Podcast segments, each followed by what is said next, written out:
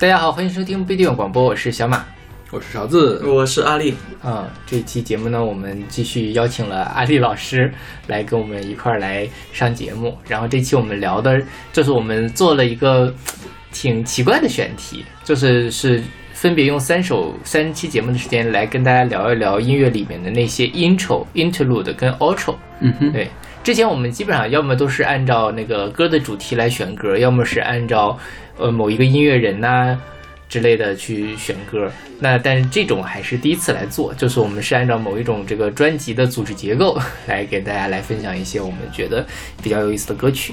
然后在开始节目之前，先来宣传一下我们各种平台。我们一个微信公众号叫做不一定 FM，大家可以在上面找到乐评推送、音乐随机场，还有每期节目的歌单。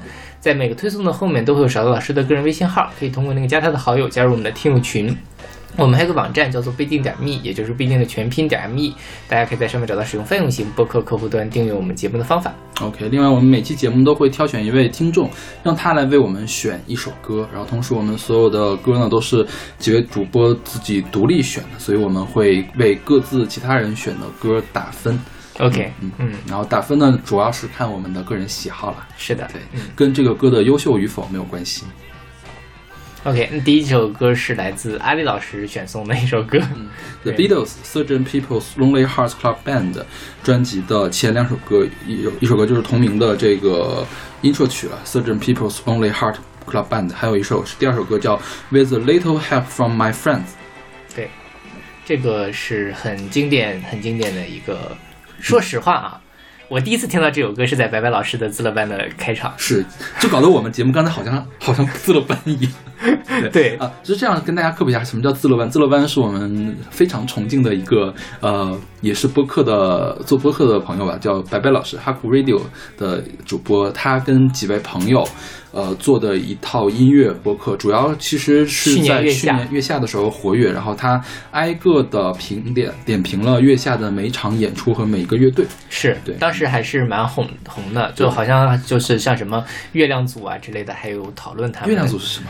就是那个代表豆瓣的豆瓣的一个摇滚圈的一个组，对摇滚八卦组为什么豆瓣的摇滚八卦组叫月亮组呢？代表什么月亮消灭那些摇滚乐手还是怎么样？好像是叫中国名字。对，就是这个组其实存在很长时间了，但是因为月下的关系出圈了。但这个组是私密小组，所以我是进不去的。OK 我那你怎么知道这件事情？因为他们白白老师在他的节目里面说，那个月亮组里面有人开始讨论他们这个节目了。月亮组很早就开始私密了，OK，就我大学的时候已经私密了。好吧，对，就希望白白老师可以多做一些音乐的播客了。虽然他现在也在做播客，他嗯，做一档西安文化的播客，叫什么来着？掰膜会谈啊，对，掰膜会谈，对对是对对对。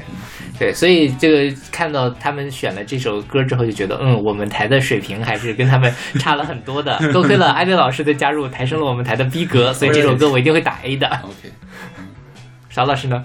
哎呀，就是不是因为逼格了，其实我一开始是给打 B 的，呃，就是还是需要听一听，因为安老师其实这三期里面选了一些比较经典的专辑，是然后都是我那些没有碰过的大部头的感觉。对对对，我在我就在想，我选这种经典的曲是不是有点太，就是就是因为因为太欺负人了是吗就你们选的歌都是那种。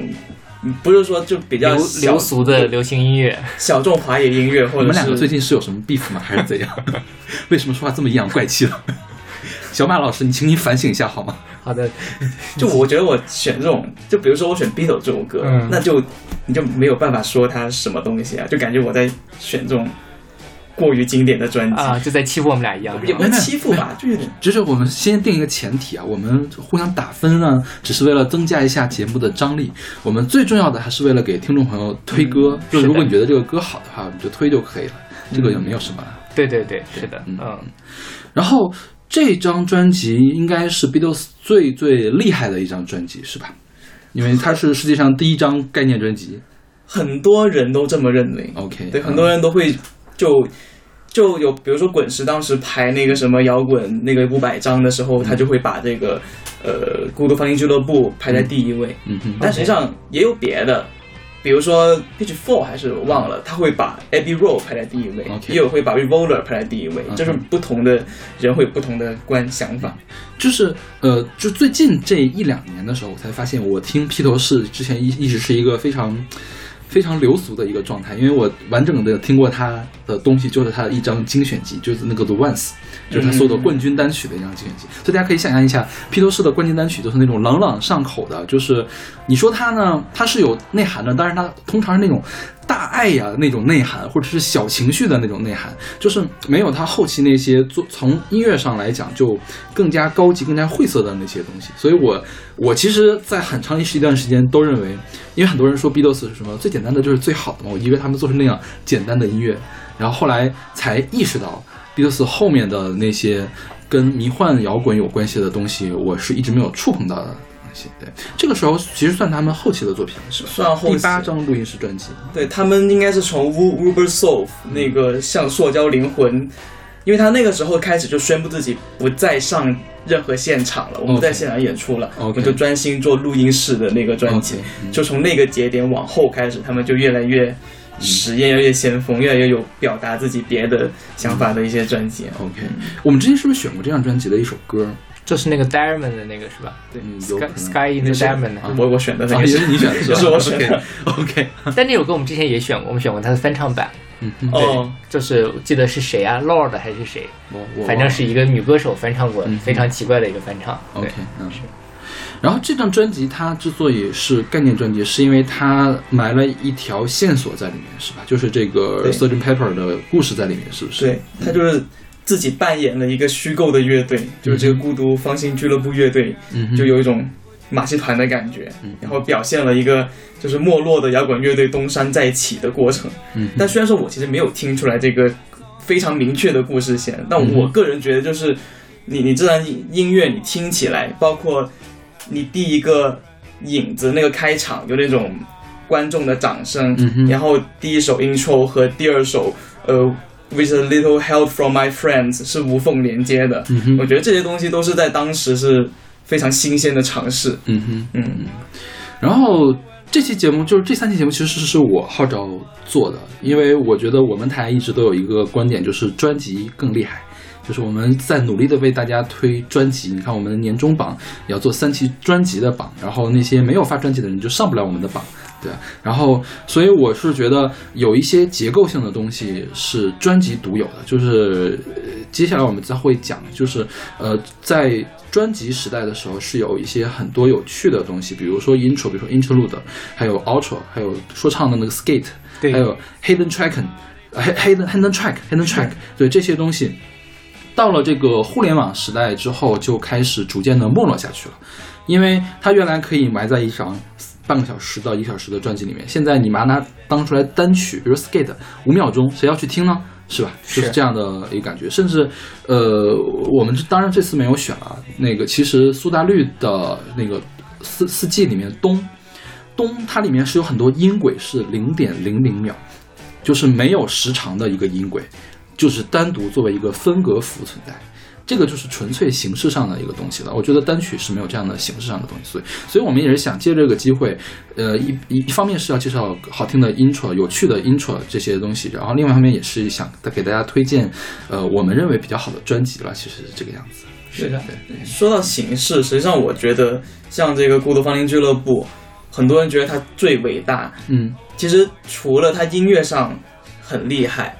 他在形式上做的也是在当时做了很多开创性的东西，包括他的那个专封的这个设计，artwork 是吧？对，artwork 里面的插图什么的，对当时的什么当时的嬉皮士的影响也是非常大的。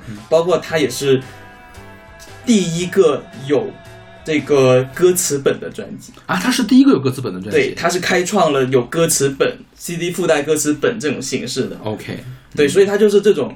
形式概念艺术上的设计，我觉得也是它是伟大的专辑的非常重要的一部分。OK，对，也是概念专辑的一个很重要的元素。嗯嗯。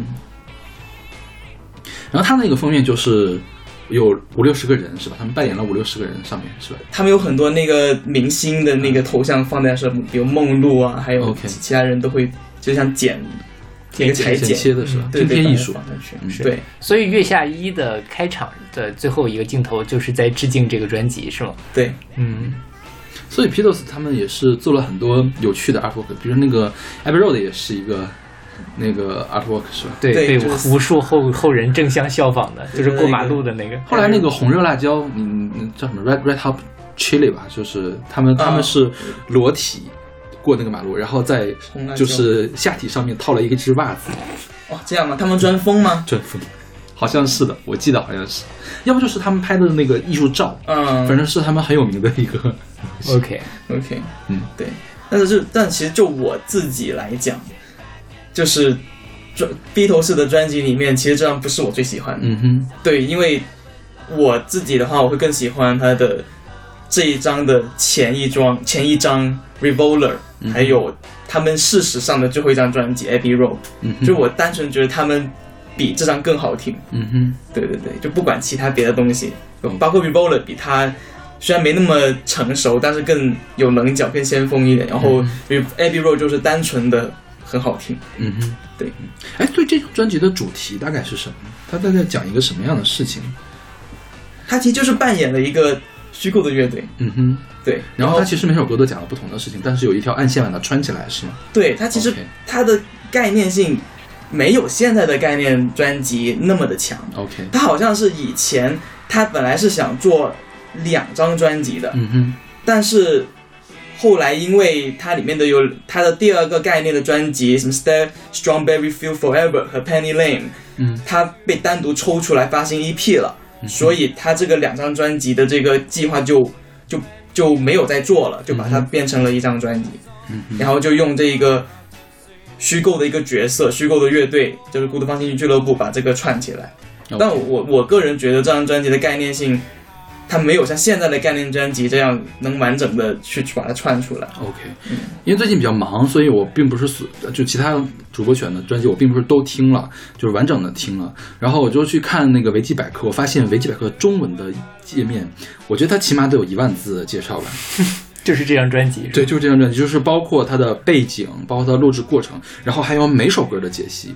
嗯每首歌的解析，我觉得他都写了好几百字，嗯就是看的还是有点头疼，然后就没有仔细的看。这事儿很难得，因为通常讲维基百科上面的中文页面对于国外专辑的或者国内外专辑的介绍，一般都非常的少。嗯，是英文里面会很过来的，很多，但是也不会有人专门去翻译，就比较少。像这种能写 把整篇的英文都翻成一万多字的，真的很难得，对也逐渐肯定是有很多人非常喜欢这张专辑。再有一个就是他他特别值得一说了，是的对，嗯。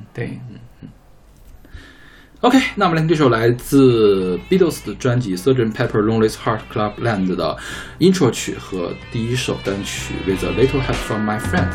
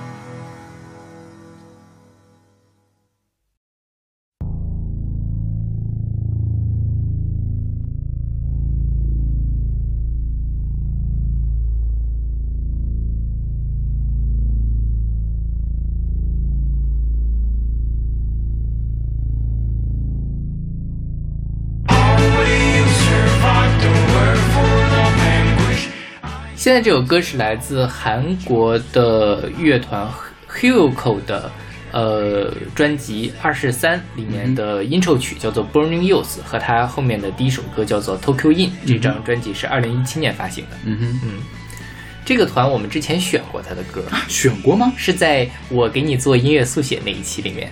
哦，我一点印象都没有。哪首歌啊？好像叫 Surfing Boy 还是叫什么，类似于这种的。对你可以回去自己想一想。我记我那段还讲了一大堆的那个呃乱七八糟的事情。OK，好吧，我对这个团一点印象都没有。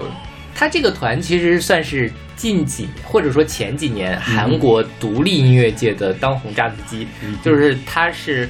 这个团的队长叫做吴赫，他是九三年出生的，然后很小很小的时候就来到了中国生活。他在延边、在沈阳还有在北京都生活过，所以他中文说的也很好。他自己在中文界出圈的，其实他有一首中文歌叫做《万里》，嗯嗯，然后就是他 MV 啊什么，MV 好像在蒙古国拍的，就就很很酷的天哪，他们他他真的是很有钱，到处去旅游的感觉。是的，对。然后他就因为后来他就那个发了专辑之后，就从韩国的独立音乐界或者说是摇滚界闯到了这个主流流行里面，然后在包括在整个大中华地区都很火。火到什么程度呢？有一年金曲奖是请了他们去做表表演，包括他的那首《万里》，其实在国内的很多选秀节目里面也被翻唱过。嗯哼，呃，今年刚刚拿到金曲奖最佳乐团奖的《落日飞车》，在他们这张专辑里面也跟 Hyuko 的主唱吴赫合作了一首歌。哦，我嗯，原来那个是是是这个这个团的人呀。是的 OK，好吧。所以他们是那个呃，就其实是就是在韩国或者说在整个中国是里面，就是对于韩国的独立音乐最熟悉的一个团体了，应该说是。然后他这个队长是叫做吴赫嘛。然后他的这个团名实际上就是他韩文的那个名的一个翻过来，对，他叫是 O Hyuk，他翻过来就叫呃 Hyuko 这样的一个呃东西。然后他九三年出生的，他后面出了好几张专辑，每一年都是按照他的生日来做的，二十二十三、二十四专辑或者一批。像这张是一张全长专辑，就是他二十三这张专辑。然后他整个的曲风，我觉得是还比较呃复杂对对对，就是摇滚的底子，但是它有各种各样其他的因素都加进来了。是是，听起来其实就很悦耳，这是可能是我近几年听的最多的几张专辑之一。就是我，啊，居然是所有的专辑里面他听的你听的最多。是的如果我们那个什么，如果就是除就是华语乐坛里面的那些专辑，说实话，我不会过了一两年之后还会反复的听。但这个就是我如果有什么时候心情不好啊，或者觉得呃状态不好的时候，我就会拿出来听一下，因为我觉得它里面有特别好，就是它表现出来那种很年轻的那种张力，就是它有。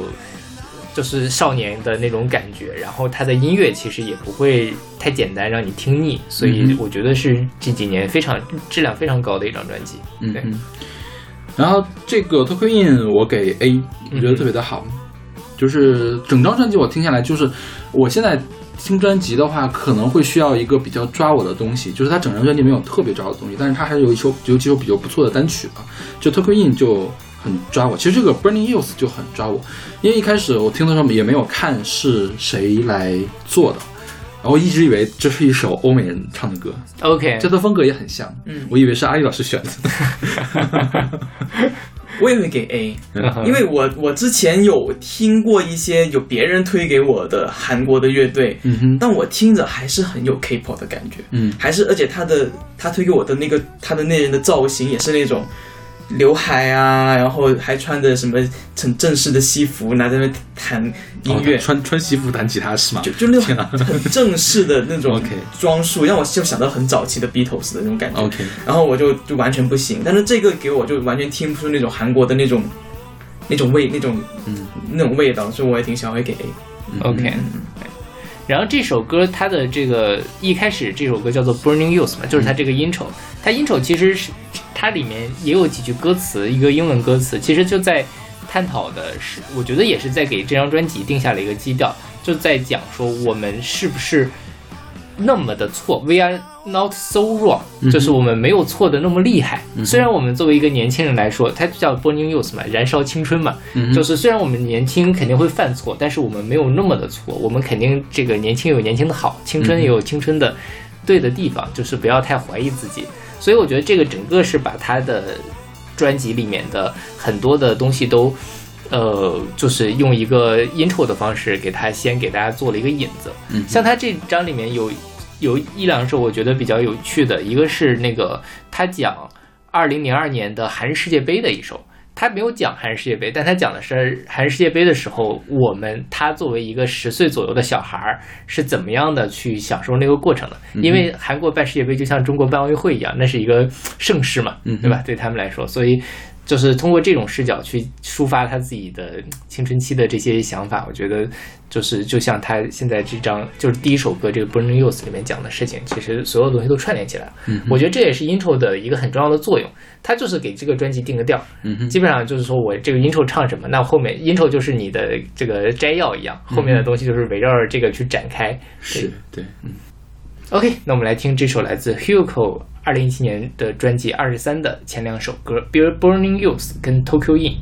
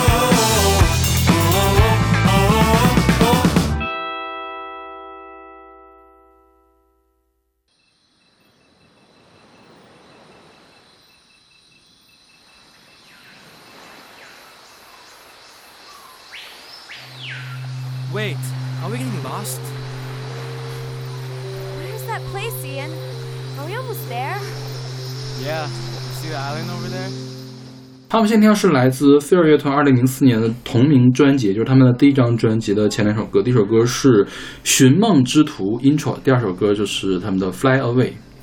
嗯，这个应该大家之前都听过吧嗯，当然，？OK，就是飞儿，这当年还是很火的。是。当年也是很让人震惊的，就是买了这张专辑之后，我这张专辑我想大概是零四年，零四年我上高一高二的时候，我印象特别深刻。我高二的那九月份一开学，我好像是从那个叫宿舍里面搬到外面去住了。我记得我搬出来的时候，我就我的随身听放在我们一个洗脸盆里面，它放的就是这张专辑，为什么放洗脸盆里？没地儿放呀，就是搬家嘛。哦哦哦，对这是扛拿抬着一洗脸盆里面放的对随身听。对，OK，就在放的这这张专辑，嗯然后特别的，因为当时帮我搬家的我那个同学说：“哎呀，这个歌是谁的？怎么这么好听？我也要去买一张。”就是会有这样的对话。当时是对，因为当时他真的是非常的火，就是在我们上高中的那个年代。因为菲儿，我觉得在当时是很独树一帜的这种是的，组合，嗯就是你很难找到这种又可以把有一点中国风的东西做的那么好，还有一点异域风情的东西都揉到一块儿。嗯但是她，然后她的嗓子本身这个女主唱的声音也太突出了，旋律也太好听了。是，嗯。然后这张专辑，我觉得也是我早期听专辑里面最先听到有这个 intro 这个概念的专辑。OK，就是因为当时听流行音乐还比较多嘛，其实大部分的流行音乐是没有这些结构式的东西的。但是后来可能就是那些走到了顶点的，就是艺术家们，就是已经变成艺术家们的流行歌手们，可能会去这样去构思自己的专辑。但是其实那个年代的最出名的流行专辑还是没有这些东西，或者是有，然后呢，我并没有特别的在意。嗯，就是他这个《寻梦之途》这个口白，当时我并不知道它是一首 intro，你知道为什么吗？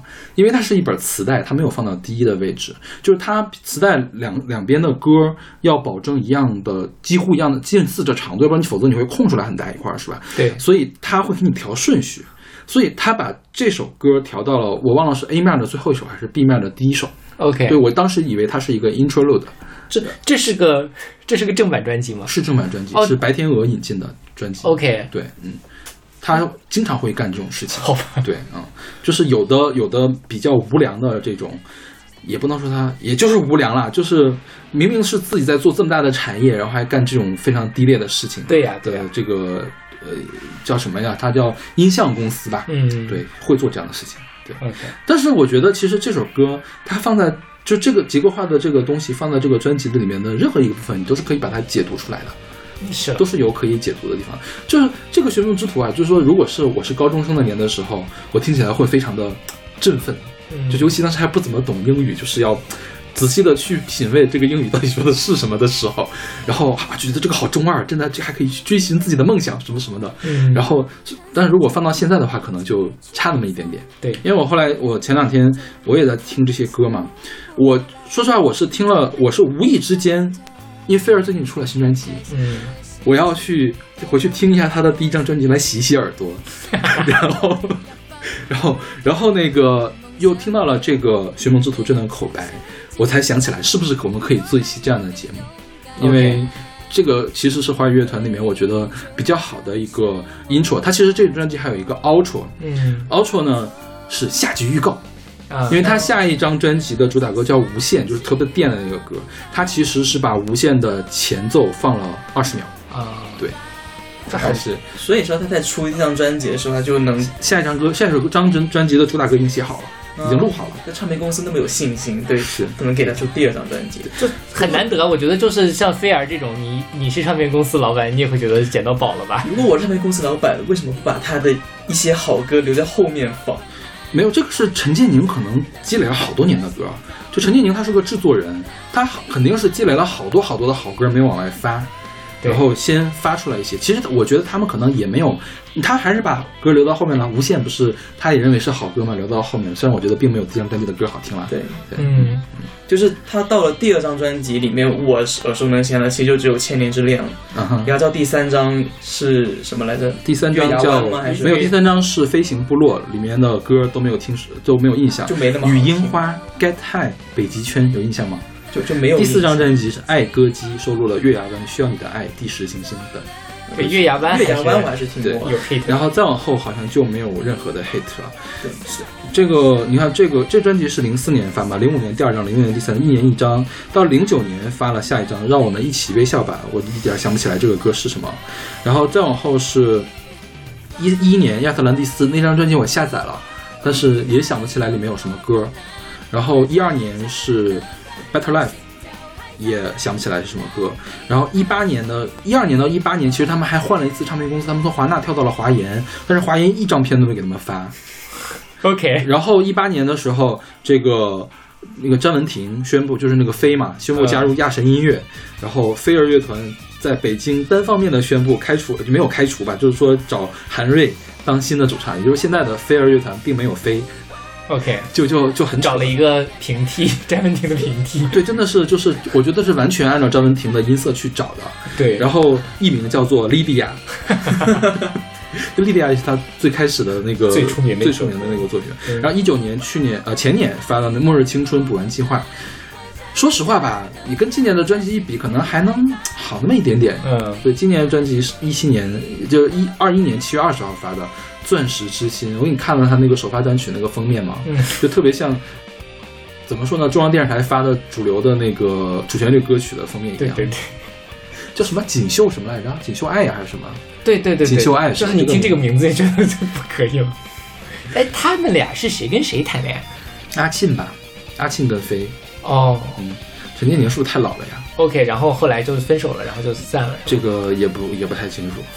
然后这个菲儿呢，F I R 是 Fairyland in Reality，啊，对，然后这个名字其实大家也不太清楚了。然后，但是直到他们换了主唱，在一九年那张专辑里面，他专门出了一首歌，就是说。就是要标榜一下，我们才是正牌的 FIR，嗯。就是，但是其实因为这个张文婷，她有我觉得她有点太不可替代了，就她太亮眼了，她就像黑眼豆豆里面那个 Fergie 一样，嗯。你换成谁都不行，对。是那种感觉。对。对，而且他们也写不出好歌来了。说陈建宁有点太拉了，我觉得。是，真的是早年的这个歌，你想第一张专辑还有那个 Lydia，还有还有什么 Revolution，我记得是什么的，就是它金属和民乐混到一块儿的一首歌，还是很牛逼的。对呀对，然后这个你你现现在再回头听，就是真的好像就是这三个人成团，然后要开始寻找自己的梦，然后就开启了这样一张专辑。他们也确实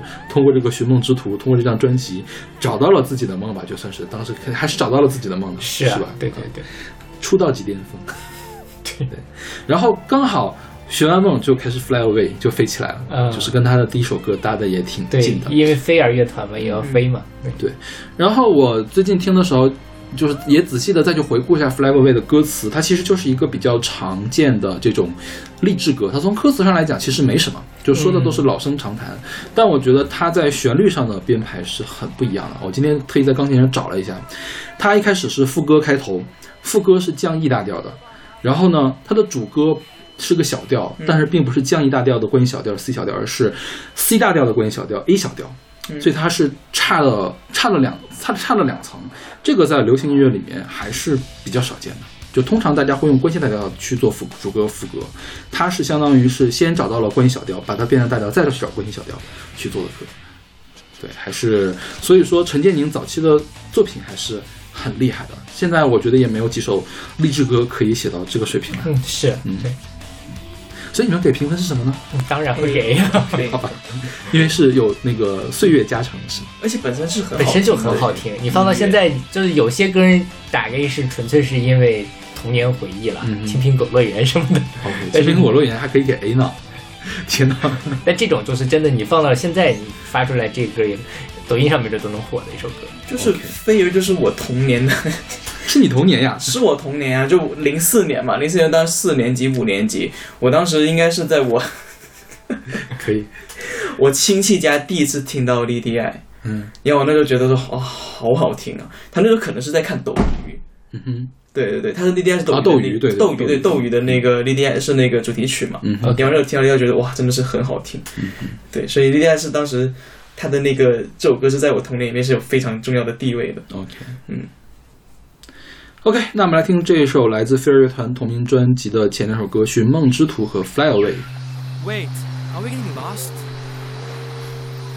Where's that place, Ian? Are we almost there? Yeah. You see the island over there? It looks like a long way away. Oh, we're all gonna drown. If we don't try, then we'll never know, right? Right.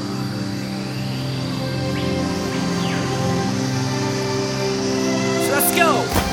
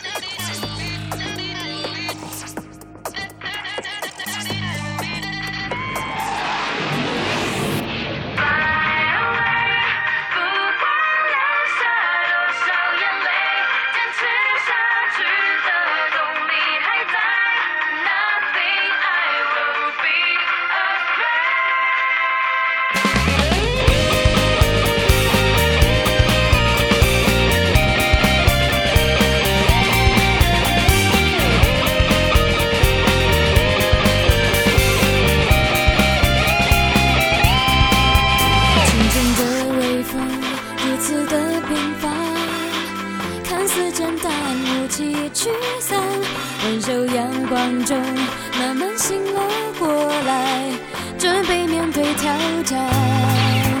在新的世纪该抛开过去是好是坏要放得开往梦想的路。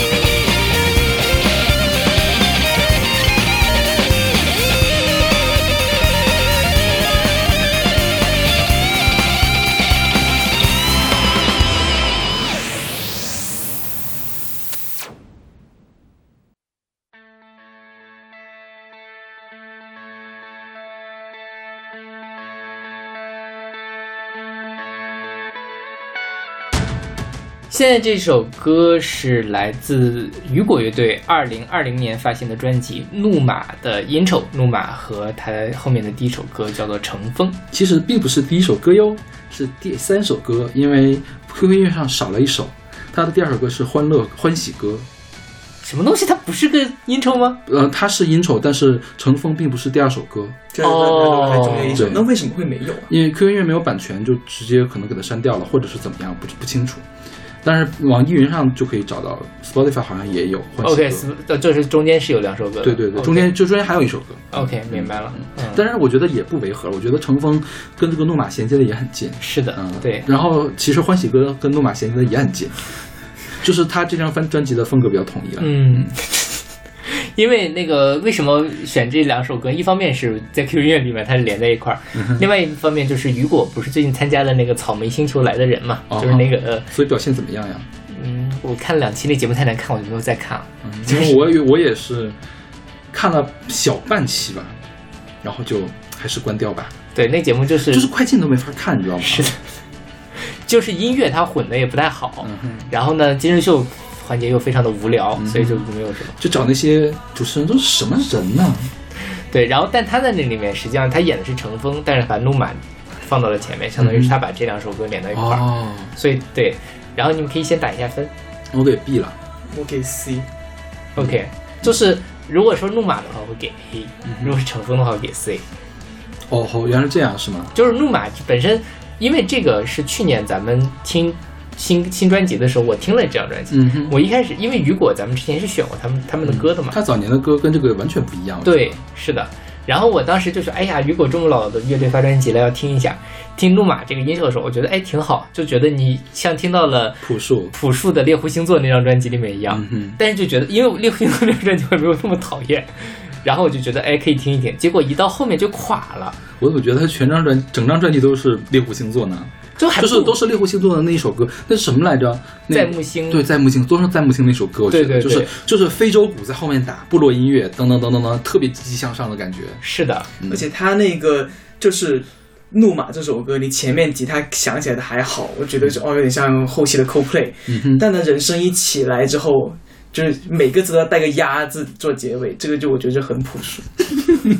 对，朴树也是这个样子的。是的，对，但他做的又没有朴树好，是的，就是没有什么特色的后期朴树，对，就还不如后期的朴树呢。我甚至觉得，所以就是没有什么特色。到那个乘风的时候，我就觉得它是一个特别假大空的一首歌了。嗯所以就是，如果我为什么要选这首歌呢？就是抒发一下，就是 intro 很好的专辑，可能后面也能做会做的稀烂。OK，就是我就很想不通，他们把《怒马》这个歌好好做一做，单独发一首歌，可能都能稍微输出去。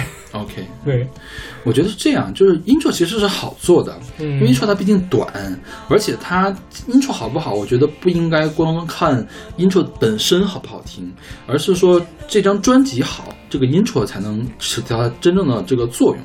所以你做一段一分钟好听的歌，当然简单呀；你要做一张五分钟好听的歌，就没有那么简单了。是的，对吧我觉得他们可能就选不出来主歌这种感觉。因为呃，像再再简单的这个流行歌曲，它也是个两段式 ABA 的这种感觉，或者顶多加一个桥段。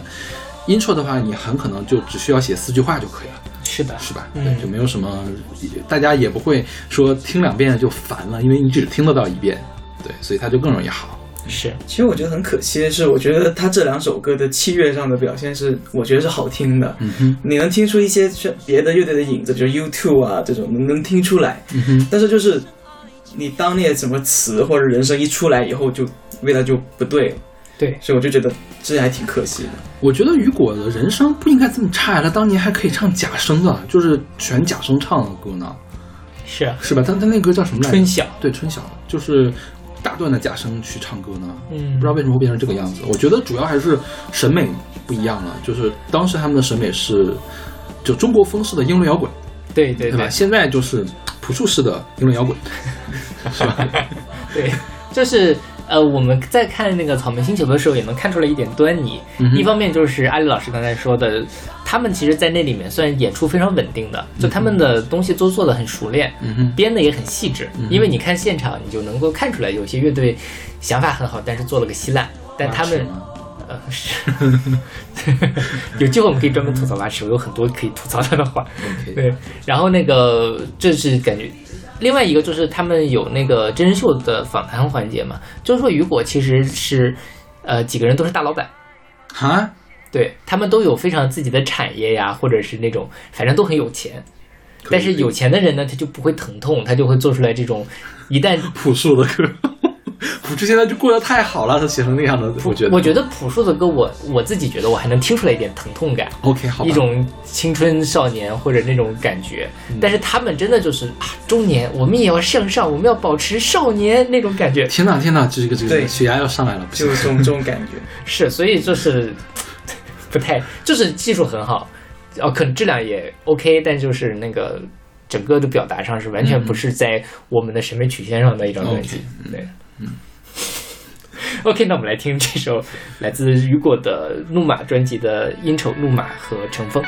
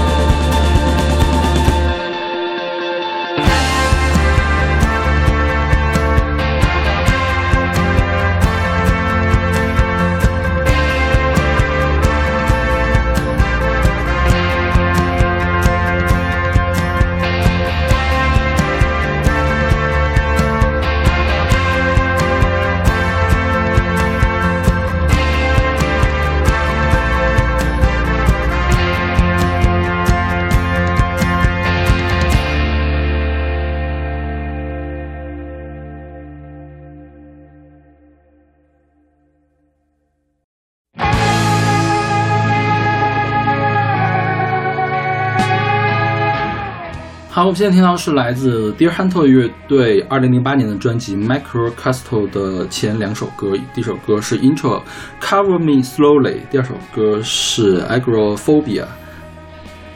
对，这是我这是我选的。嗯，就给 A。这张专辑我也给 A，因为我去仔细的研究了这张专辑，我甚至翻译了一篇 Pitchfork 的这个乐评。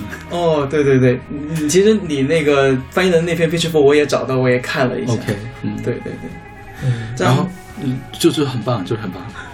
对这张专辑是我自己也很喜欢的一张专辑。对我大学应该是就是我我都觉得这张专辑是我听歌的一个分水岭。就是我以前可能我高中的时候可能是喜欢听什么英伦摇滚啊什么的，然后这张专辑大概是在我在刚上大学上学期听的。嗯哼，然后我这个也是我，应该是我第一张完整听完专辑觉得专辑好的有这种意识的一个专辑。对。它整个专辑其实也是比较完整的，对，而且他这个专辑是一个双专辑，其实当时连发两张，另外一张是个 bonus 专辑，叫这个专辑叫小城堡嘛，那个叫 Weird Error Count Count 就是 count 点儿，就是续集的意思，怪异时代续集。然后两张专辑还共享了一首歌，好像是这首这张专辑里面的一个插奏，放到了那张专辑当最后一首歌。嗯，然后还扩展了一下，就是后面又加了一个特别长的一个尾声。对，就是它整个从结构上来做，是你单张去看很棒，两张一块儿看也很棒，就是想一块儿说事情的。就他这个主唱叫什么 Bradford Cox，还是很有想法的。对对，但是我们现在听到的这首歌并不是主唱演唱的，而是他们的吉他手 Rocket Pont 演唱的。然后这个主唱的 Brad Falk，就你们可以听一下他其他的歌，就是他的、他的声音都是那种很虚无缥缈、很梦泡的那种。梦泡的那种，做过处理的。对，Brad Falk 他自己其实是患有那个遗传病的，嗯哼，他有那个遗传性疾病叫马尔凡综合症，它是一种遗传性的结缔组织疾病。嗯哼，然后身材患者身材通常都是高瘦，然后手脚、手指和脚趾比较修长的。嗯哼，然后 Brad Ford 也就是也是就是这个样子，他很高也很瘦，就看起来会有点就病态的样子。我觉得就是他们跟他们音乐是一致的，哦，怪不得要他要做牺牲，要做自杀呢。对，就是他一直是处在这样一个状态，是吗？对，而且就是就是一旦得这个病的话，你如果严重，也可能会并发症什么心脏啊、主动脉会出现问题。嗯但是如果适当适当的治疗的话，寿命和一般的寿命是没有问没有是不会有问题嗯哼，啊啊！我就 Michael Michael Castle 这张专辑，我觉得就是很明显的这种迷幻的、嗯哼，病态的，包括他的歌词里面也会体现出这种比较丧的这种感觉。嗯哼。对对对，像这个 agoraphobia 是旷野恐惧症，就是我想蹲在一个小屋子里面，你把这些空旷的东西都给我弄掉，给我砌几堵墙嘛，cover me。就来掩护我，但但它这个比较有趣的地方就是，你看它的 intro 叫 Cover Me Slowly，然后正好它的第二首歌第一句话就是 Cover Me，对这还是挺有趣的。是的，嗯对而且而且实际上这个 Cover Me Slowly 其实就是它是第二首这个呃 Agoraphobia 的那个前奏，前奏的变奏，对，这两虽然听起来感觉完全不一样，嗯。对，而且他们的衔接方式我也很喜欢，就是嗯。Cover Me Slowly 这个 intro 是一个很大的演奏起来比较强烈的，有比较音强式的东西，嗯哼，但是他演奏完之后一段噪音，就突然就起了那个人声，对对。对，嗯，这个我觉得这个也很巧妙，是是是，对。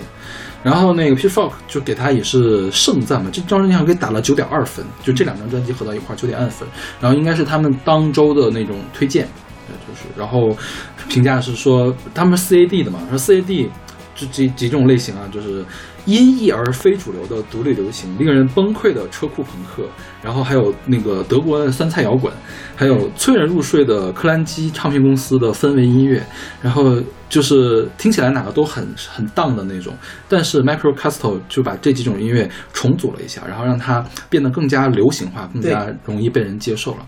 因为我去确确实也听了一下他们第一张专辑的几首歌，那个时候真的是有点刺耳，说实话，嗯的。然后这张专辑还是很悦耳的，是的就，很悦耳，对对。然后 Cos 主唱 Cos 的话，他以前表示过他是一个，就表现是个无性恋的状态，然后后来又说自己是同性恋，嗯。然后他说他是在一六年的采访表示说他在三十四岁，但他自己还是一个处处男。嗯。就我觉得这个主就是这个主唱的这种气质，嗯，在跟这个音乐听起来就非常的，就是能理解他为什么又是这个样子的。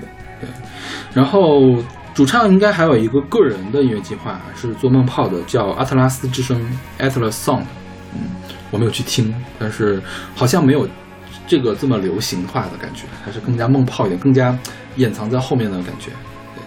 然后说，就是我也看 Pitchfork 他那个文章啊，就是说这张专辑他就是那个评论人觉得这张专辑的题眼是他在一首歌叫《Green Jack》，就绿夹克里面唱的一首歌叫 I take what I can, I give what I leave，就是我拿我带走我能带走的东西，我给你们我留下的东西，就是就是一个他要去牺牲受难，因为他另外那个那一半专辑里面有很多歌提到了受难的事情，然后受难和自杀是他这张专辑的一个二重的主题，就是说在这个呃，我通过受难和自杀让大家能在我的专辑里面接受到美这种感觉。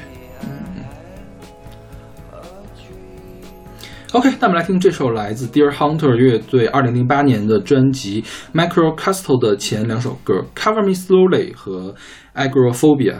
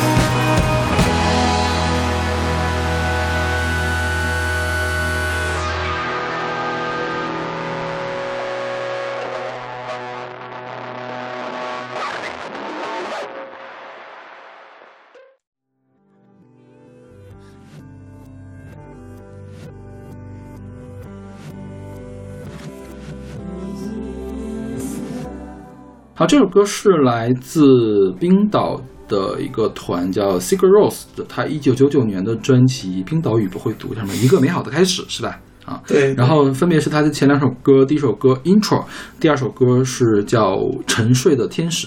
对，第二首叫什么？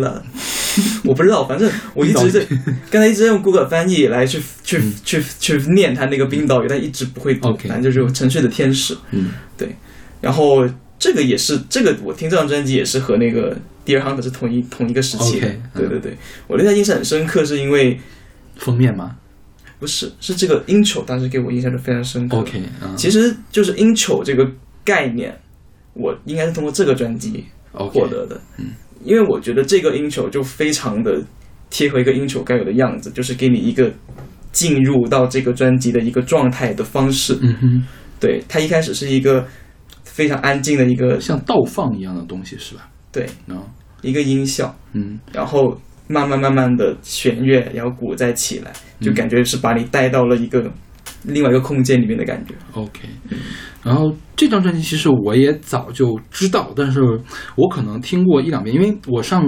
大学的时候就是也去找什么那种小众的音乐嘛，然后很多人推荐这个 Sigur Rós，因为他们算是后摇界。最有名的团之一了，对吧？你说后摇必须得说到他们。然后这张专辑也是他们出不是出道专辑，是成名的专辑，一战而红的这个专辑。然后就听了一下他们的专辑，他们他们下一张专辑不是还是所有的歌都是 untitled，就是括号，专辑名是括号，啊对然后所有的歌名都是空着的，都是括号。然后我就去听了一下，我当时就觉得我跟后摇的相性不合，就没有办法听后摇。OK，对，因为因为我当时买那个 Hate 音乐，Hate 音乐里面专门提到了这个 Sigur Rós 他们愿意干嘛？那个用小提琴的琴弓去拉吉他。他这张专辑应该也有这有个音效是吧？对对，然后就是当时就觉得啊，这应该很牛逼吧，应该是非常那什么的状况吧。然后去听了他的专辑之后，这个专辑这么长，但是为什么还有半个小时才能放完呢？我真的实在是不想听下去了的感觉，就是觉得后摇还是嗯不能刺激到我当时的那种审美的感觉，因为后摇通常来说它都是比较慢的。然后没有什么鼓点，很反摇滚的一个东西。对对，它虽然他们是摇也叫摇滚，但是他们其实是反摇滚的一个东西。对，然后最近就艾老师选了这个专辑嘛，我说那不行，我怎么也得重新来听一遍吧。而且这个是两周前、一周之前的事情吧，那时候还有时间听。然后我我当时听完之后跟二位分享，我说这个给我的感觉就是异域风情，但是好像又没有那么异域。嗯，对，我不知道是冰岛冰岛的民族音乐吗，还是怎样，还是他化用了阿拉伯那边的东西啊？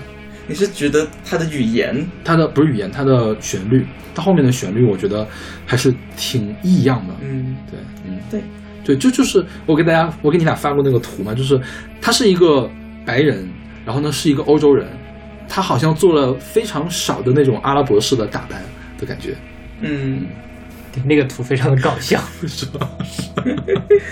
回头算了，不要给大家看了。对对对，就是感觉我一开始想说，哎，那个小老师是说这首歌是像舞后摇界的舞娘的意思吗？那倒也没有了。然后后来，但是但我我的理解就是，他也有给我一种不是这个正常的那种，他给我一种外星的感觉啊，是上对，就就外星的感觉，包括他说的语言，啊还有整个氛围，对，的确不是一个非常听起来非常它里面是不是还有一首歌就就用的是外外星他自己编的语言呀？对，他有一首叫 Austin Austin Austin，、用的是他们独创的一个独创的一个叫做什么 Hopelandic 嗯语言演绎的单曲，然后他后面的专辑也有在用他这个独创的这个语言。嗯哼。嗯，他说是根据冰岛语的发音独创的，也没有语法，也没有词汇。嗯，对然后这个专辑是在一个电影里面选了当了配乐，是吧？对香草天空，但是我没有看过这个电影，好像也是因为这个电影，然后他们变得更加有名了。好像后面其实还是有挺多的影视作品嗯，用了它们因为因为很适合放到影视影视作品里面，对。因为它没什么存在感，但是又很好听，是。就是就它没有存在感，一但是一你一旦意识到它存在的时候，你会意识到它很好听，是的，这样的东西就很适合去做电影配乐，我觉得。所以所以我就觉得这个音就这个专辑还是要去平静下来，打个坐去听是吧？要要进入到那个状态。如果你是就是像我又听重新听了一遍，我就没有找到我当时的感觉。OK，好吧因为我当时又在边听这个歌又边找别的东西，我就觉得啊是很好听，但是为什么找不到我当初的那种感觉了呢 OK，好 吧对对对，嗯就是就是，但是我还是很好，还是还是觉得这张专辑很好了。嗯，然后这张专辑的封面像是一个怪异的胎儿，是吧？嗯，就是它好像是胎儿，但好像又不是，又是一个奇怪的东西。我觉得这正好就是跟咱们的这个 intro 和第一首歌比较像。第一首歌它那个 intro 前面它那个弦乐，我觉得也是电子化处理的，然后会有倒放的声音，然后弦乐会慢慢的消失，就出现背景啊非常低频的那种轰隆隆的那个声音，像风吹过或者是怎样的，然后逐渐的冒出来滴滴就心跳的，就是心电图的那个声音，我觉得就像胎音一样。然后这段音效延续到了这个沉睡的天使嗯。这里，对。我觉得这就特别像暗示这个我们要讲述的这个天使啊，或者它隐喻的什么东西诞生了，也就是封面上的这个胎儿诞生了，然后出现了这个天使的这首歌，它里面不是还用。就是它最常重复的那个话，那个 tu tu 那个声音，就是冰岛人哄孩子的声音嘛，所以这个应该就是天使的这个幼体的感觉。但我觉得其实还是因为有语言的隔阂了，就不太容易去 get 到里面的东西。对对，嗯，是，就是当时如果心能再静一下的话，可能还能更更了了解这张专辑。对，就是我觉得听后摇很需要状态，嗯就包括我听国内的后摇，有时有时候你就觉得特别烦，嗯这首歌怎么还不结束，而且一直在重复，对吧？后摇其实重复的，其实其实都听不太太出来他在重复，就觉得他在抻。对对对，对就是一个音在撑，几个音在撑，然后其实其实重复其实是会让人产生快乐的，嗯。就是为什么奏鸣曲是要要有再现部，就是前面出现了，后来再出现，你会觉得啊非常的惊喜，但是其实后摇是听不出来重复的，后摇你也不知道这个音之前出现过没有出现，对觉，是，包括我第一遍听这首歌的时候，嗯。就它还太长了嘛，然后就没有什么耐心，我就点点了几个地方去听，就发现哎怎么都一样，都怎么都在 Q Q Q Q Q。OK 好，对，但就如果你有一个状态，比如说就是脑袋里面没有什么东西，嗯或者说是特别集中注意力的时候，嗯你再去听这个，可能感觉就又不一样了。对，就是或者我工作的时候听这种东西，我就觉得会很好，对然后你慢慢其实也会进入到里面去了。嗯对，对，我觉得这个应该是小马喜欢的东西，是的对对对，因为我本身就比较喜欢听后摇。但实际上，Sigur Rós 他以前是说过，他不喜欢人家称他为后摇。嗯，事实上，我看到很多那种九十年代的，他们称他们为后摇鼻祖的人都不喜欢被称为后摇。所有人都不愿意被打标签是吧？对对对对，而且就前几年应该后摇比现在更火一点。嗯哼，然后那个时候有段时间，就大家都在听后摇，嗯哼然后大家在听的后摇都是一样的，就是前面慢慢铺，慢慢铺，然后后面突然有个地方突然炸了，然后就大家觉得啊、情绪就释放出来，就很重复。就有段时间对后摇其实是有偏见 有偏见，对。嗯。？OK，就像本台也不是乐评的播客一样，我们不要被定义。我们什么播客呢？我们是脱口脱口秀播客吗？也不是吧？嗯，这我们是一个真人秀播客。真人秀播客可还行，就是长谁跟你真人秀长期来看，我跟小龙老师六年的二人转，没有人要看你的成长了，真是的。那好，那我们来听这首来自 s i g a r o s 一九九六年的专辑《一个美好的开始》里面的前两首歌《Intro》和《沉睡的天使》。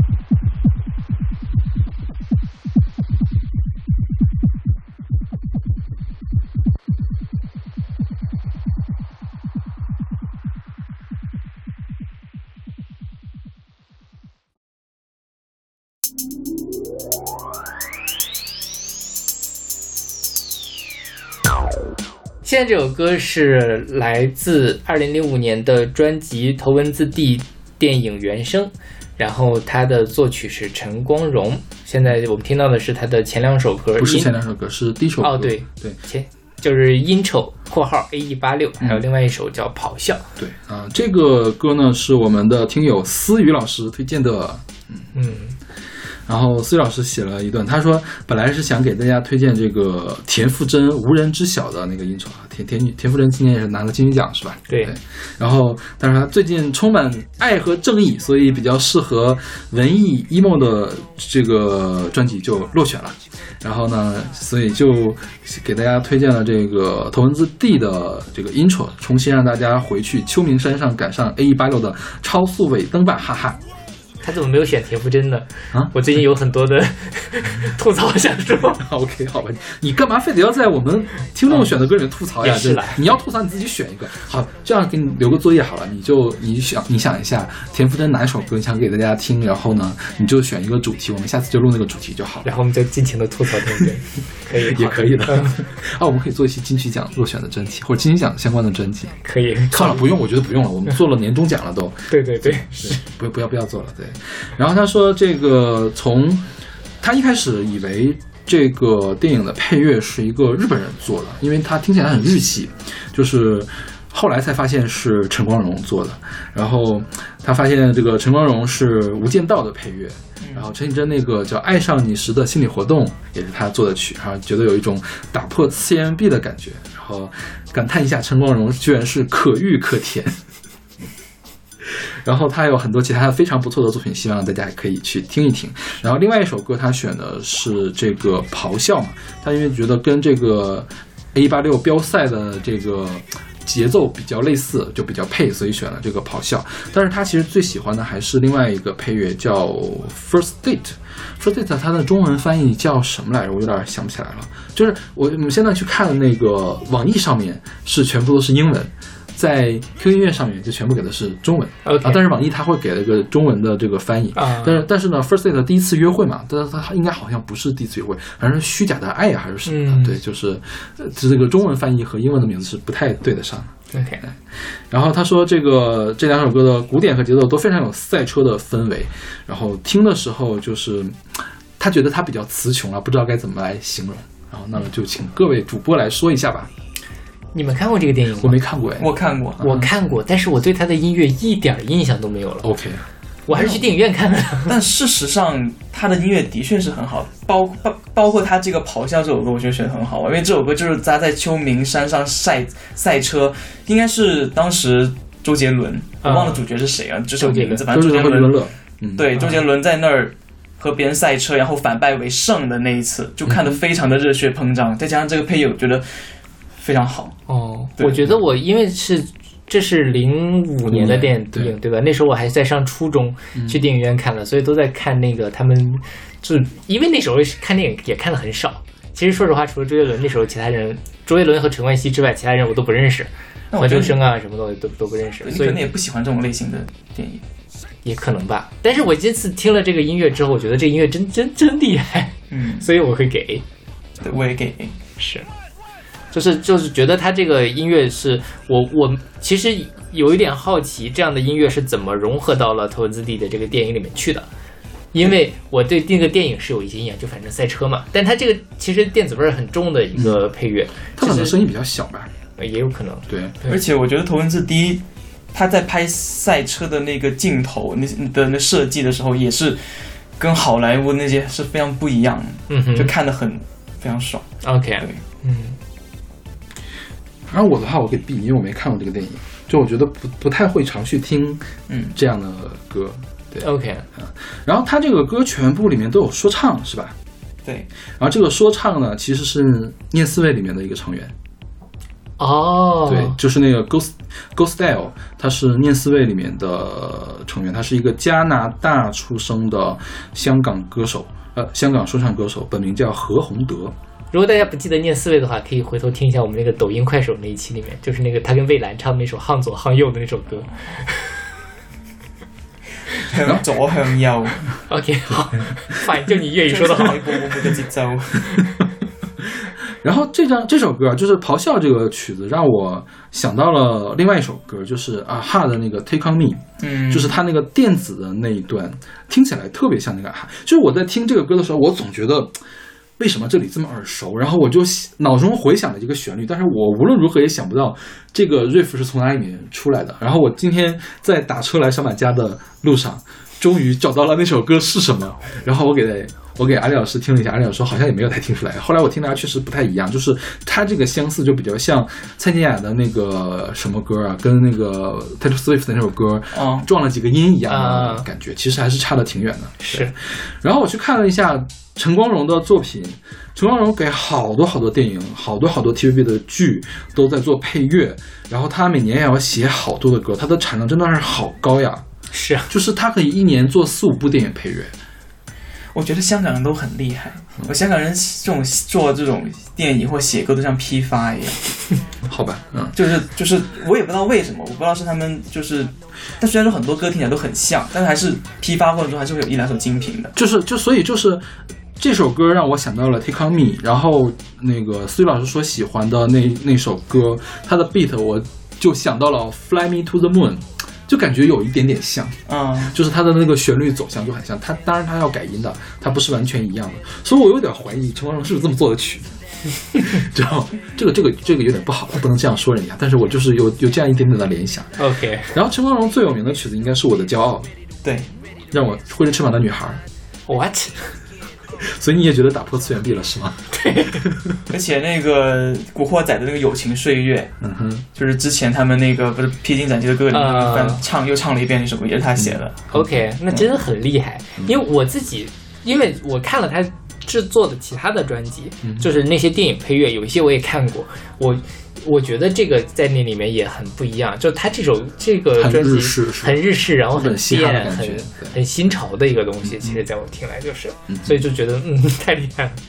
然后这张专辑是我觉得就是听着听着就会很嗨，哪怕离开了那个电影文本，我也觉得是会听着很嗨的一张专辑。嗯哼，但但说个实话，就是说像这个 intro 的这个 beat 听起来，就是不是现在听的问题。我觉得那时候听你会觉得很它很九十年代，就是他 OK，它听起来是故意的，吧？嗯，是故意的吗？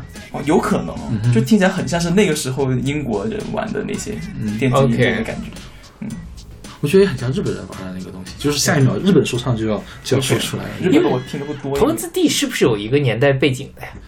头文字 D 不知道哎，应该没有吧？他这个他就是买了头文字 D 的这个漫画的版权，不是，我就说这个故事原创故就是原版的故事是不是有一个年代背景？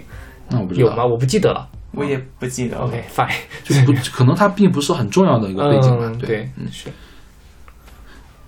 OK，那我们来听这首来自陈光荣为头文字电影员做的电影原声带里面的两首歌，一个是 Intro A 一八六，一个是咆哮。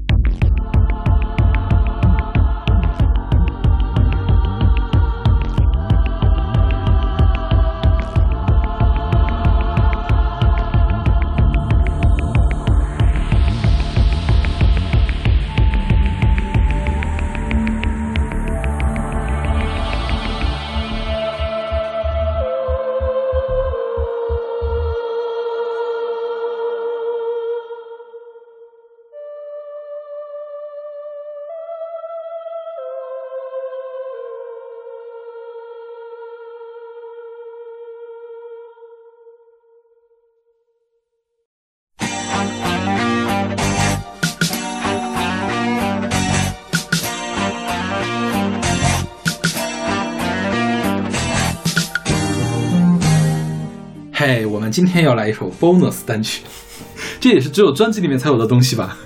是的，为什么会有这首 bonus？就一开始我们去请这个思雨老师来选歌的时候，他推荐了一首歌，就可能一开始我那个没有描述清楚我们到到底要选什么样的东西嘛。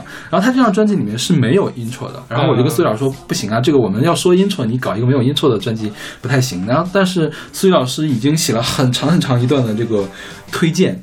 然后我说，要不这样吧，就是你再找一首，就再找一套，然后我们把这首歌当做我们这样这次这次节目的这个 bonus 单曲给大家听。对啊那我们确实也特别好听。但其实我们后面还有一首歌，大家不要对，后面还有一首歌，对对对对，就是这个歌也特别的好听。我我这个歌是可以给 A 的我也会给 A 了。OK，因为这个是 City Pop 时代的最有名的，不是最有名的，比较有名的一首歌吧，是四尾聪的《红宝石指环》，选择他一九八一年的专辑《Reflection》。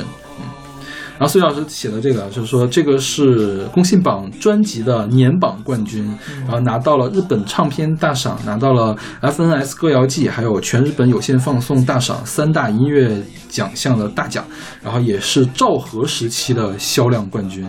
然后这个专辑 Reflection 的中文的意思呢就是映像嘛，反映映照出来的这个影像，然后也充满了那个昭和时代 City City Pop 的这种潇洒和浪漫，然后让人仿佛置身在昭和迷离的灯光、繁华的夜色、潇洒男人和孤独的烟这种独特的氛围，让思雨老师想到了，即使是身在都市也难以感受和复制了。然后说这个。呃，推荐的这个曲目是《红宝石戒指》，是公信榜单曲榜的年榜的冠军，说这首歌当时获奖也很多，然后说一开始的时候公司说这歌节奏像念经，然后就不想给他出，但是这个感觉呢，就也只有四尾聪可以演绎出来了。然后其他的版本，比如说唐本刚也唱过，就觉得少了一些年龄感或者是这个故事的感觉。然后说这个四本聪也是一个很有才华的人，那不单是歌手嘛，他应该还是演员是吧？我看他好像演了很多这个黑泽明的电影，OK，对。然后他零一年的时候拿到过日本电影金像奖的最佳男主角，然后日他是呃同他是又拿到过日本唱片大赏和日本电影金像奖的最佳男主角的唯一一个人。OK，对，第一人不知道是不是唯一一个人啊。然后后来二二零零五年又拿到了一个最佳男主角，对，就他演出也是很厉害。然后他说，呃，思雨老师说知道这首歌是因为看了一个日剧叫做《全裸监督》。然后这个《全裸监督》讲的是日本 AV 之王村西透的一个电视剧，然后有很多烘托氛围的 BGM，然后这个 City Pop 又繁华嘛，我觉得就跟这个 AV 还是挺配的，就跟这种色情的场景还是可能应该还是挺配的。是啊，对，嗯，然后说这个每次听到前奏就想起这个山田孝之带着兄弟穿行灯红酒绿的霓虹的画面，夜色迷迷，我心犹疑的场景非常的好。然后 City Pop 极尽声色绚丽的特点是昭和年代物欲横流的映射，在这场巨大的泡沫中，繁华和孤独，潇洒和游离，也许不仅是男人的浪漫，也是时代的心声。嗯，为 C 老师鼓掌。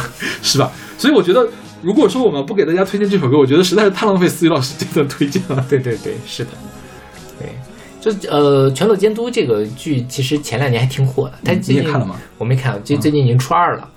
啊，初二就是哦第二部第二部已经出来了，就是是山田孝之嘛啊。之前山田孝之还挺帅的，但因为他就放飞自我，越来越胖嗯。但他呢，就是他其实蛮有想法的，他就会拍一些很莫名其妙的剧嗯，包括他之前有个什么跟着山田孝之啊去看戛纳电影节对对，就是伪纪录片是吧？是的，假装他自己得了戛纳还是怎么回事的一个东西。包括像这个全裸监督还有《勇者斗恶龙》，你怎么又忘了呀？哦，哎，我那个里是山田孝之演的吗？他主角呀，哦，这样吗对呀，？OK，他就演那个勇者呀。哦，这样，对，就当时那个哦，我想起来了，那个主是一开始想找他演，怕他怕他的经纪公司不接，是那个导演越级直接去找的他，给他看的剧本，然后他接下来的。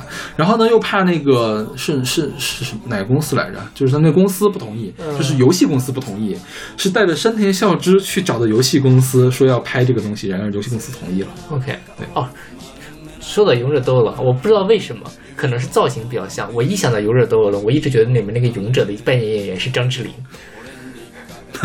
为什么呢？就可能他跟张智霖是那个花无缺吗？不是花无缺，不是花花花花花花满楼吗？对是哦不是是我我我不是张智霖，另外一个是谁来着？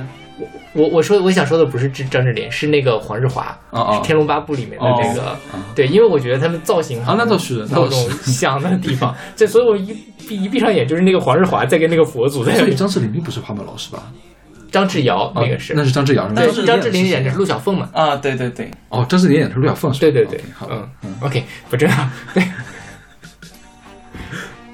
然后这首歌我觉得也是很很，就像这个，我觉得思雨老师把我们的话都说完了。对，就是那种昭和的感觉。是 是是，嗯是。，非常棒，非常棒。对，OK，那我们来听一首来自四尾聪的《红宝石指环》。向こうは風の街問わず語りの心が切ないね。彼は一つの重さもない命。あなたを失ってから。背中を丸めながら指のリング抜き取に返す。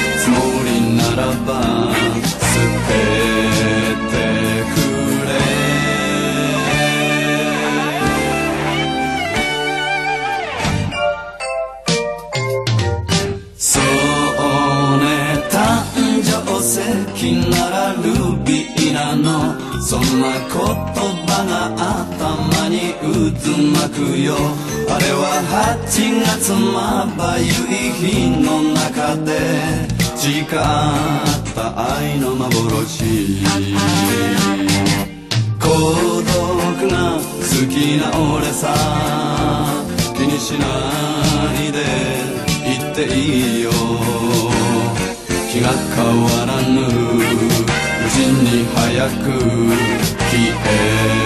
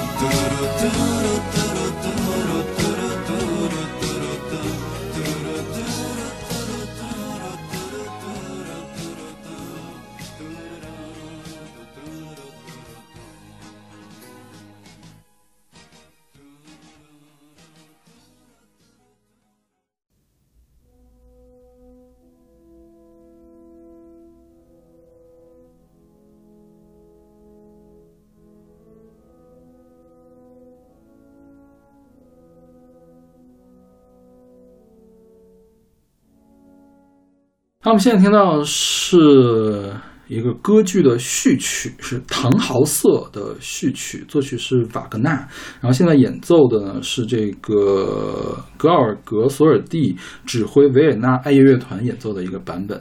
嗯，它应该是六十年代录制的一个版本。哎，这个东西其实跟专辑就没有关，没有太大的关系了。但是我觉得专辑的 intro 是从这边来的。是是吧？嗯这个序歌剧的序曲，序曲呢，呃，一般叫 overture。overture 是法语的一个词，它指的是歌剧、舞剧前面开开幕之前演奏的这个曲子，也叫做开场音乐，是纯的管弦乐团来演奏的。比如说歌剧很多要唱的嘛，但是 overture 一定是一个特别长的一个纯的这个演奏的曲子。我们比较常听到的，比如说有这个比才的《卡门序曲》。然后罗西尼的这个威廉特尔序曲，威廉特尔序曲你有印象吗？噔噔噔噔噔噔噔噔噔噔噔噔噔噔噔噔噔，就是那个是威廉特尔序曲。还有门德尔松有一个《仲夏夜之梦》序曲，那个序曲可能大家不太清楚，但是《仲夏夜之梦》里面还有另外一首很有名的曲子是《婚礼进行曲》。OK，对，然后再有一个是。呃，这些都是歌剧前面会放的东西嘛，他经常就是会把整个歌剧的剧情浓缩起来，就是比如歌剧有几幕发生了什么事情，他会用挑几个特别有名的这个片段，然后给放进去，然后有有的时候你听呢比较慢呢，比较悲伤呢，就是就说明这个中间发生了什么难过的事情；特别激昂呢，正好一般都对应的是歌剧的歌剧的这个高潮。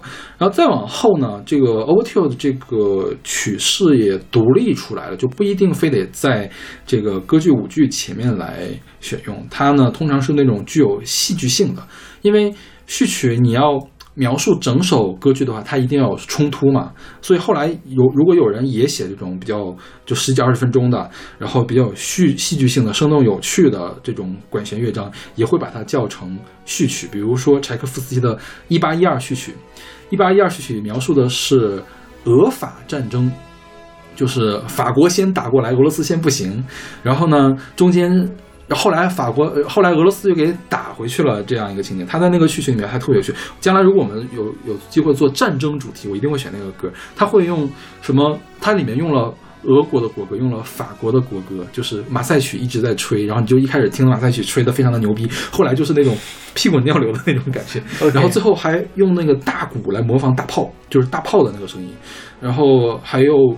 后来呢，就是因为这个这个大鼓的这个声音太有特点了，以至于苏联或者是美国在演奏这个曲子的时候，会真用真正的礼炮来做这个大鼓，就是真正的大炮。OK，对，就是然后呢，呃，后最后胜利了之后，不还有那个教堂的那个钟声嘛？就会找一个教堂，就去敲它的钟，然后前面再演奏这个东西。所以这个序曲后来就是这种非常有故事感的这种曲子，也可以叫做序曲啊。对，然后。嗯，其实，在古典音乐里面，还有另外一种跟序曲比较像的，叫前奏曲。就前奏曲的话，它一般比序曲要短，它通常是出现在呃每一幕每一幕之前的。就像歌剧有很多幕嘛，或是叫幕是吧？是是是幕还是场？应该幕幕对吧？每一幕每一幕每一幕之前会有一个这个前奏曲，前奏曲演出到最后几个小节的时候，这个幕布拉开。这样的一个状况，然后它呢就不是说整个完整的这样一个剧情了，它就像我们现在这个专辑的 intro 一样，它是个引子 OK 它只是个引子而已。对，然后之前那个序曲呢，它是要浓缩整个歌剧的这个精华的，所以这个唐豪瑟的序曲其实是讲述了整个唐豪瑟的这样一个故事。唐豪瑟应该是，嗯。呃，一个德国中世纪时期的吟游诗人，然后瓦格纳根据他的故事创作了这个歌剧，叫做《唐豪瑟与瓦瓦特堡歌唱大赛》，讲的就是呃，这个游吟诗人去了一个什么维纳斯堡，然后跟爱神和美神还怎么样的，主要是讲的一个他沉迷于呃花天酒地之间，然后呢，最后。又幡然悔悔悟，得到惊醒了这样一个故事，后后来是得到了救赎这样的一个故事吧，大概是这样一个情况。然后唐豪瑟并不是最最有名的序曲，但是它其实也算是一点五级一点五有名吧，不是第一有名，是第一点五有名的这个这个范围吧，因为它后面的呃前它一开始前面非常的慢，它中间开始快起来之后，那一段的旋律还是比较。呃，常听到的，然后有也有很多人说，唐怀瑟是序曲是最容易打鸡血的序曲之一，就是它并不是那种上来就就喔喔就起来了的感觉，然后它是逐渐的推进起来的，然后因因为它中间有一些旋律是描述的那种盛世般的歌唱，所以也是很振奋人心的这样一种感觉，对，所以你们两个听的感觉是什么呢？不过不过老实说，就是嗯古典乐这个的确是超过我的 鉴赏范围之外的东西，但我觉得是很好听的。嗯我也差不多啦，会给 A 啦。对嗯，这个 A 呀，对，我不相信你，你未来你会听十遍这首歌呢。如果我工作的话，我会就是会放在那儿，我会觉得是好听的。但我觉得这个东西工作的时候听会有人会被抓住去，你就不如听后摇好，因为他他现在你我们现在听到这一段啊就是、可能大家没有听到，就我们现在耳机里面放到这一段就有点太激烈了，你不觉得吗？其实还好哎，好我倒没有觉得它那么的什么 OK 就是反正我觉得很顺的就把我嗯。嗨起来了，嗨起来那我就可以这个在键盘上舞蹈了。不过说个实话，就是我以前的舍友，嗯，就是他有段时间在考研，嗯哼，因为他考研的时候就会放那种偏古典的或者电影配乐或什么的，嗯他就觉得哦，听这个感觉在战斗，就有点激起我的斗志。对，就每次都在车里面放公放这一刻。所以可能每个人的那个工作的需要都不一样。对，就是如果有人看过《白色巨塔》，它里面那个主角财前五郎在手术前哼唱的乐曲，就是唐怀瑟序曲，我们现在听到这个主题。哦，就是还是它真的就是一点五级的那种有名，它不是最有名，它不像卡门那么有名。嗯，对，是，嗯。然后瓦格纳，我们之前是不是介绍过呀？可能是不是。讲女武神的时候介绍过他了？对，对，嗯，就是他，他应该算是现代音乐的鼻祖。他有一个歌剧，就是唐怀素后面的这个歌剧叫《特里斯坦与伊呃伊索尔德》，是开辟了现代音乐的做法，因为他从他开始就是一个频繁转调，嗯哼到处转调啊、在之前都是主调性比非常明显的。嗯，OK，那我们这个序曲这一集就到这里，这这歌也挺长的，这歌十几分钟的是吧？对对，所以我们放到了最后。对，嗯，下一期我们继续跟他来聊聊什么呢？聊 interlude。Interlude OK，插奏，是，那我们下期再见。下期再见。再见。「